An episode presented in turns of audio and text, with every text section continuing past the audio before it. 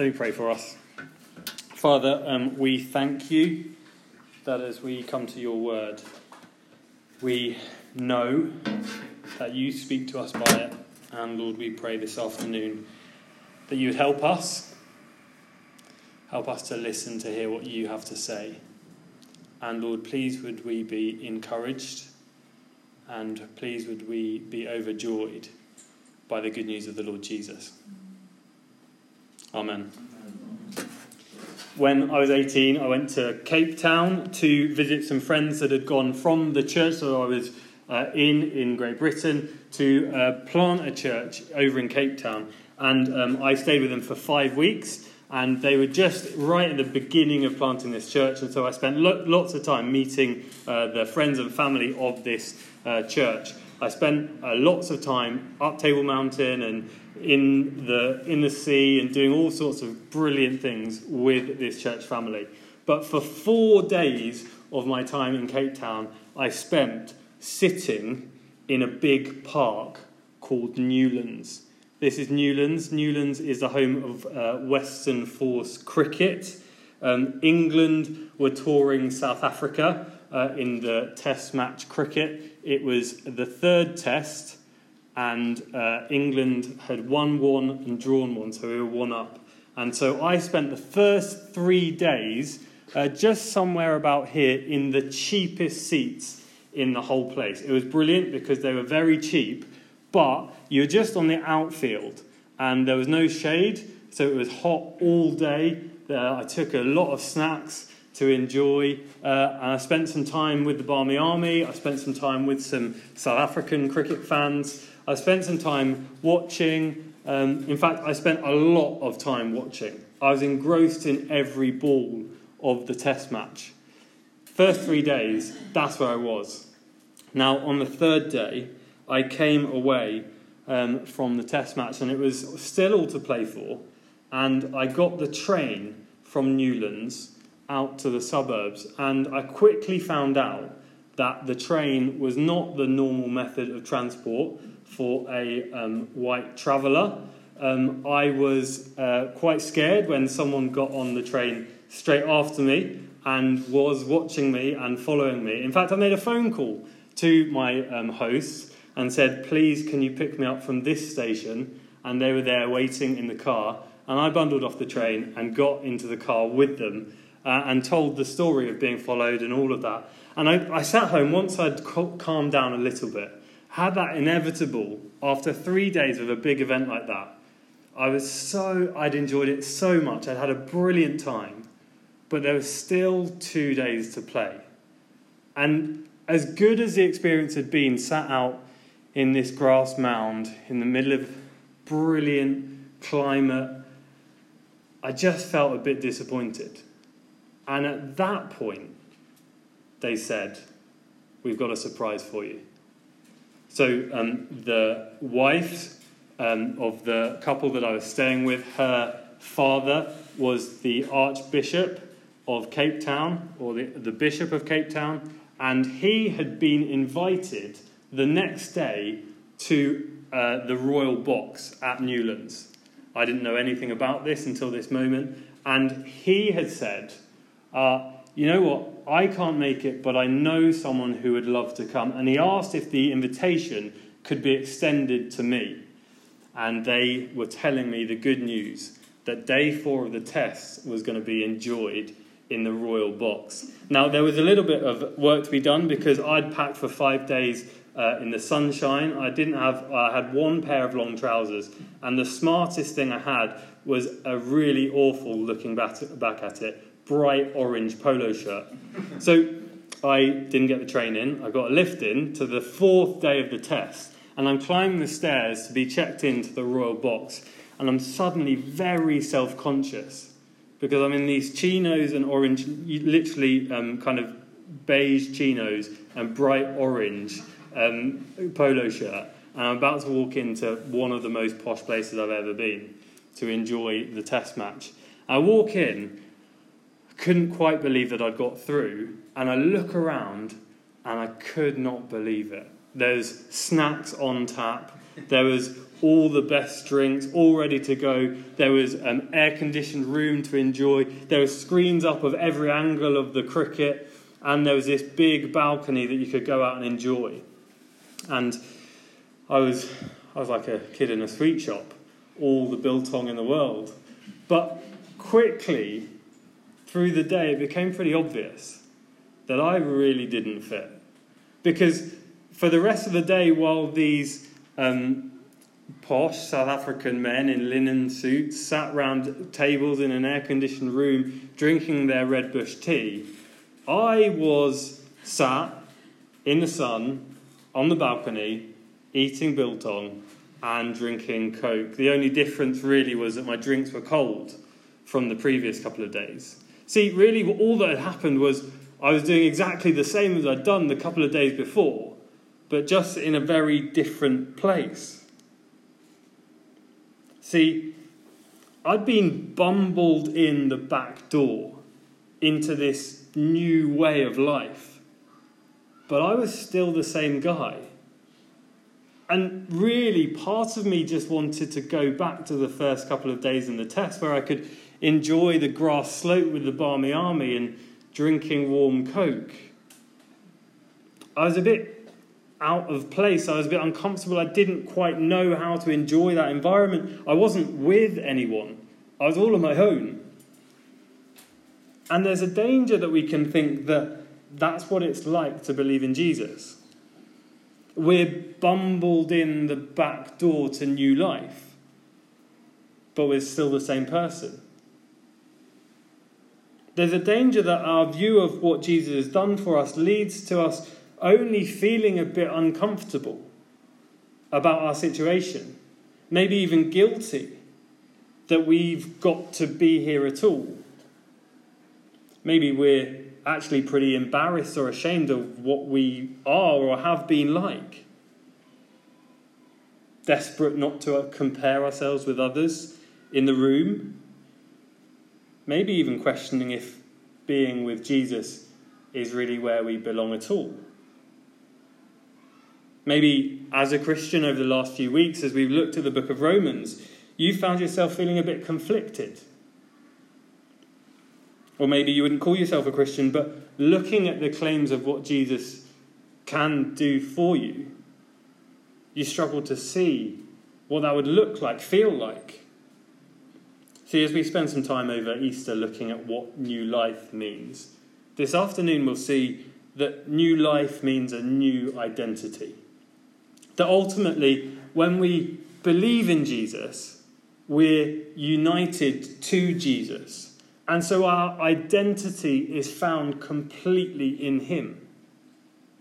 One writer writes this We have a shallow view of union with Christ. That means we believe we are in Christ inasmuch as we are benefactors of His work. It serves as only the grounds for justification. This misses the multifaceted nature of union. Do you see what he's saying? Just like me at the cricket, the work was done to get me in. But I wasn't with anyone. I just did the same as I did before. That's how we're in danger of viewing the good news of Jesus. We have a right emphasis on justification because it's so clearly presented in the Bible. We've, we've already seen that in the book of Romans. There's a problem no one will be presented right before God by the things that they do. And there's a solution. Every kind of flawed person can be presented right before God by having faith in Jesus' work, his sacrifice of substitutionary atonement. That is, he died in your place.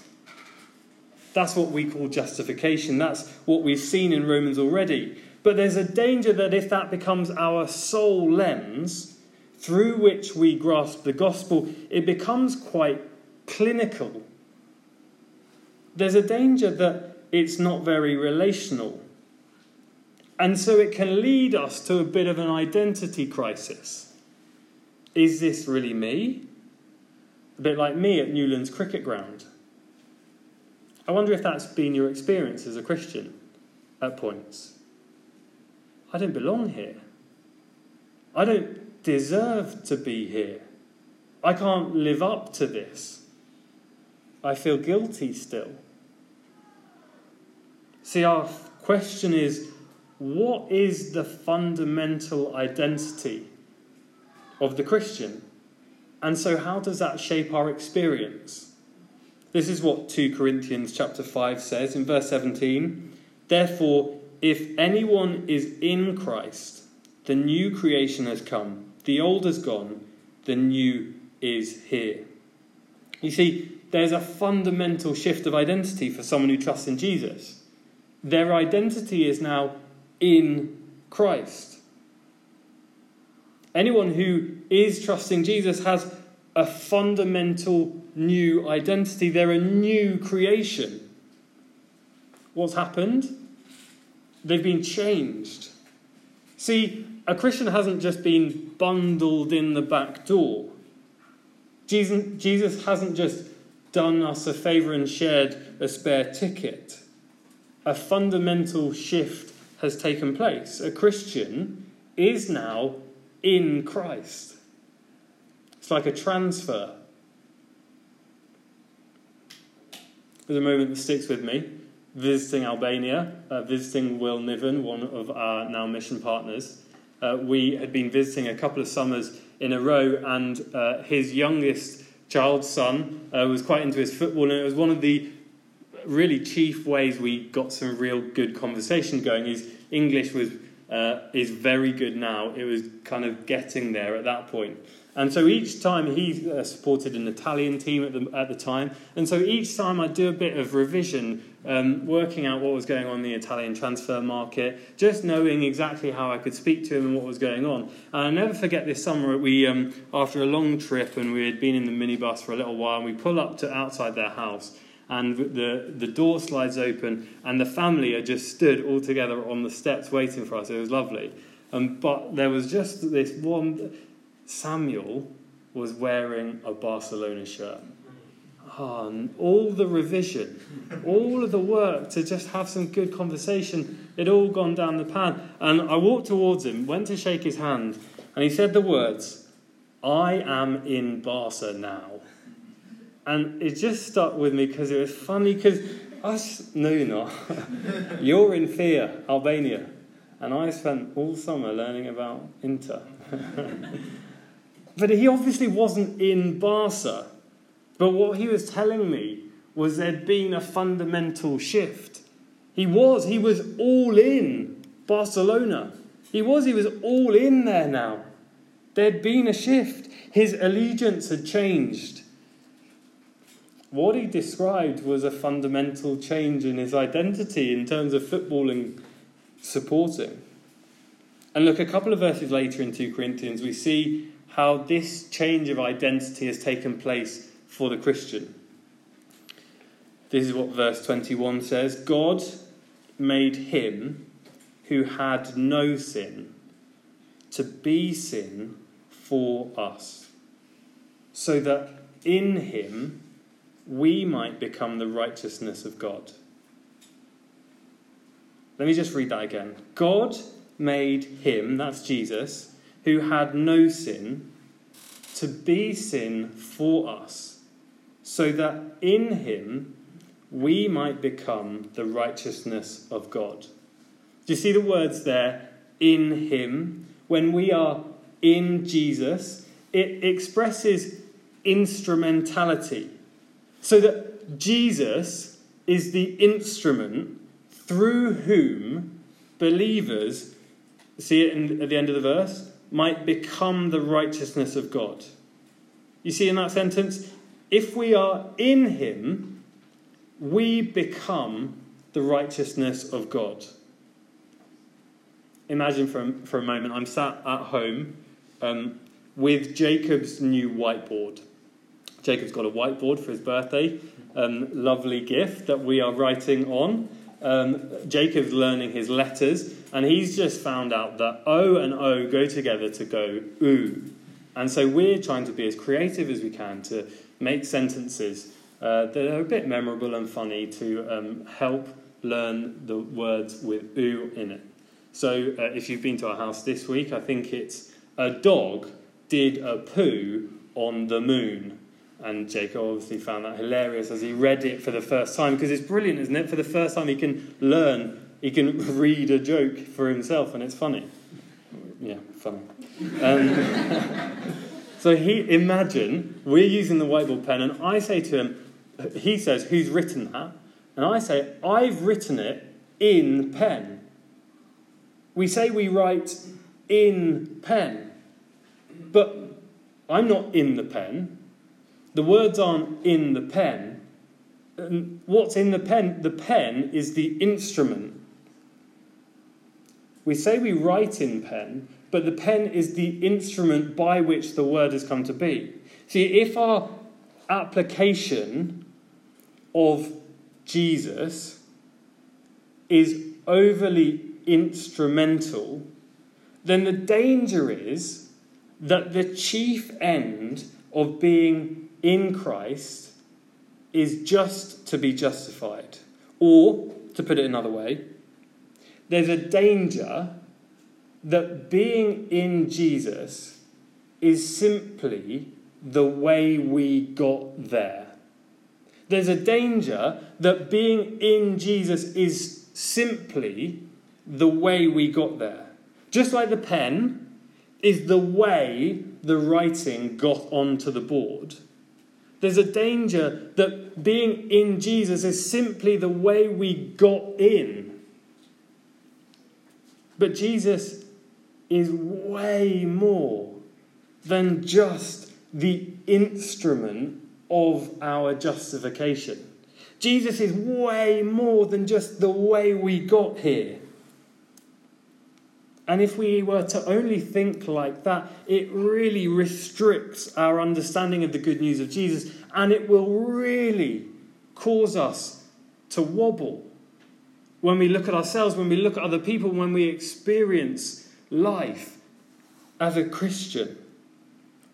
You see, what's interesting in 2 Corinthians 5 is that it first describes how a, a, believer has a fundamental new identity that they're in Christ, that they're new, they've changed.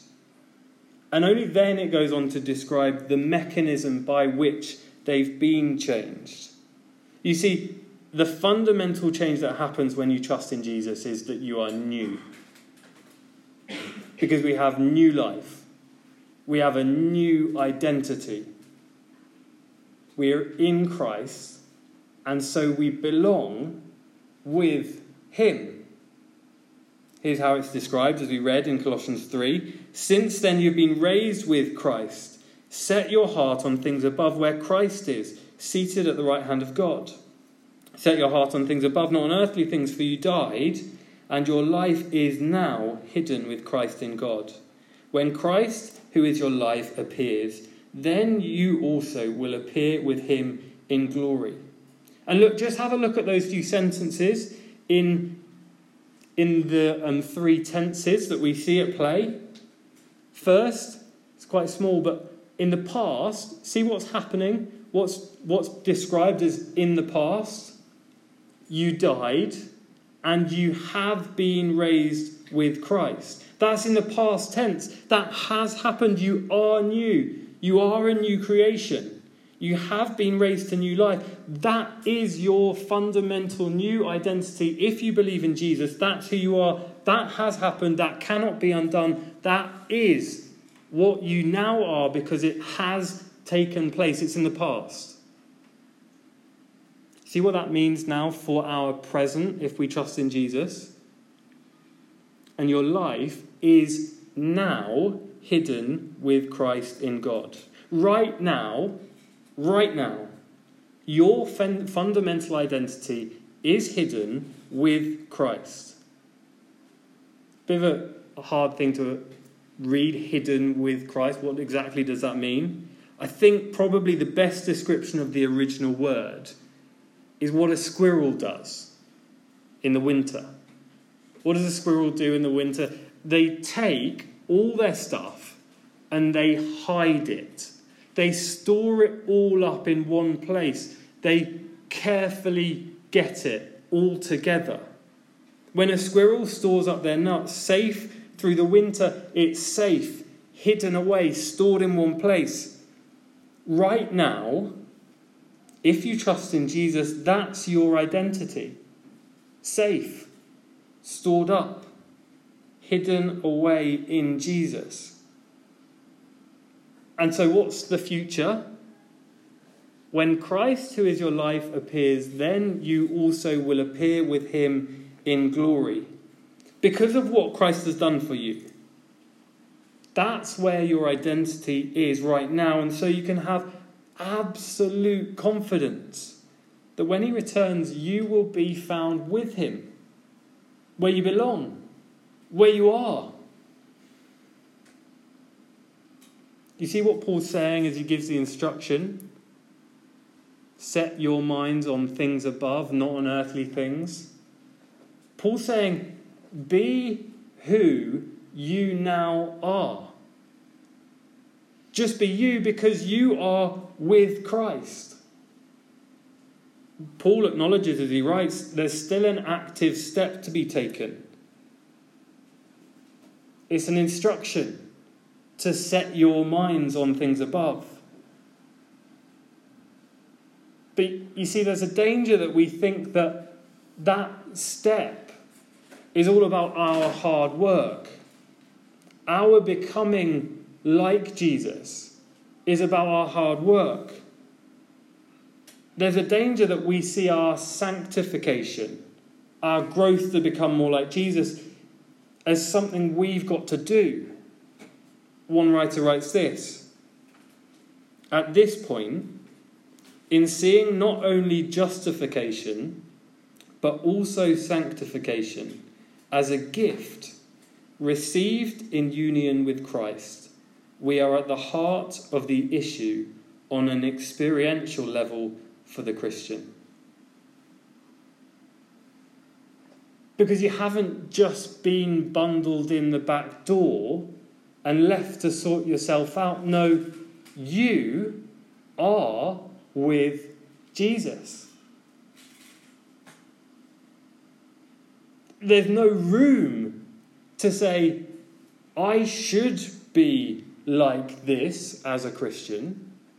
You need to do that as a Christian. I must act like this as a Christian. It goes out the window.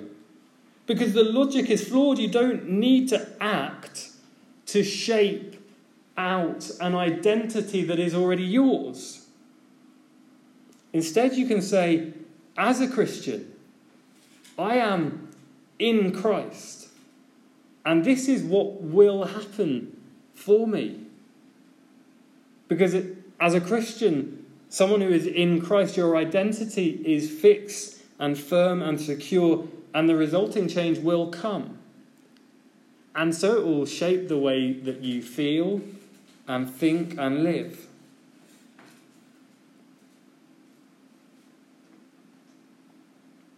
There's nothing quite like the awkwardness of wedding invitations, is there? If you've, if you've got that wrong at any point, you'll know exactly what I mean. Um, but let me just explain, if you haven't, which I know many of you have in the room. Wedding invitations come in various different levels, tiers gold, silver, bronze, or beginner, or whatever. Um, you might be invited to the wedding breakfast, or you might be invited to the whole day, or you might be invited to the church service, or you might be invited to the ceremony. There's all kinds of different language. Generally, often uh, we have some kind of ceremony, some kind of um, then more formal and more closed off, more intimate party, and then in the evening something else. Now, inevitably, people get that wrong all the time. People rock up to the middle bit when they didn't get an invite. People lose their invitation. There's all kinds of ways that goes wrong. On our wedding day, it went wrong. Uh, we put on a coach for all the guests uh, to go from the uh, wedding ceremony to the wedding breakfast. That's the formal part in the middle that not everyone is invited to. Um, this coach was to take those that were invited uh, to the event, which was just out in the sticks, so a coach was a nice way to do it. Inevitably, some people jump on the coach because lots of people were getting on a coach. Now, at that point, uh, two of the boys uh, that I played rugby with for the last three years uh, realised that they were on a coach going to a party that they didn't have an invitation to. And they didn't quite know what to do because it was in the middle of nowhere. They get off the coach and they uh, go into uh, a room that's full of champagne and all sorts of things. And of course, they didn't make a swift exit. So there was a bit of a conversation about what was going to go on and how it was going to get resolved and whether they're going to try and find a seat at the table or what was going to go on. Anyway, in the end, my best man had to do the deed and explain to these two gentlemen that they were going to have to be finding somewhere else in this tiny, tiny village for the next four hours to um, spend a bit of time before coming back for the evening. Um, they took it okay, but they come they had come back uh, after spending uh, numerous hours in one pub having a lot of drink. Um, look, you can just imagine the awkwardness, can't you, on the coach as word goes around. Oh, they got the right invitation. There'd have been people sat on that coach going, "We haven't got our invitation." I can't remember what we what ours what ours said. Are we definitely invited? Are we definitely going? Are we, are we in the right place? Just like me climbing the stairs at Newlands Cricket Ground. Is it, is it really me? Am I really going to get through? The Bible describes how we all have an invitation to the best wedding banquet. And it's a bit like we're on our way there now. And many of us will have accepted that invitation. But even as we go, there can be all kinds of mixed feelings. Is this really me? Am I, am I definitely going to be okay when I get there? I feel like an imposter. Should I really be here and not others? But look, if you are trusting Jesus, if you are in Christ, you don't need to have any doubt if you've got the right invite. You don't need to have any ounce of imposter syndrome. You don't need to feel guilty about whether you should be really invited. You don't need to be ashamed about the state that you turn up in, what you're dressed like, whether you look the part, how you compare to other people. Because fundamentally, if you trust in Jesus, that is where you belong. You are in Christ. So as you travel on that coach, as you approach the best wedding banquet the universe has ever seen, you can know with absolute confidence as you walk into that party, you will be okay because you will be with Jesus. You can be absolutely sure because you are in Him. That is what it means to be in Jesus. That is the concrete hope that we have this afternoon. Let me pray. Father, we thank you so much that when we come to trust in the Lord Jesus, we are completely new. Father, thank you that that means we belong with Him. Father, thank you that that means we know where we're going. Father, please would you help us to remember that? and have absolute confidence. Amen. I'm going to hand back to Lance, I think. We're not going to sing, are we?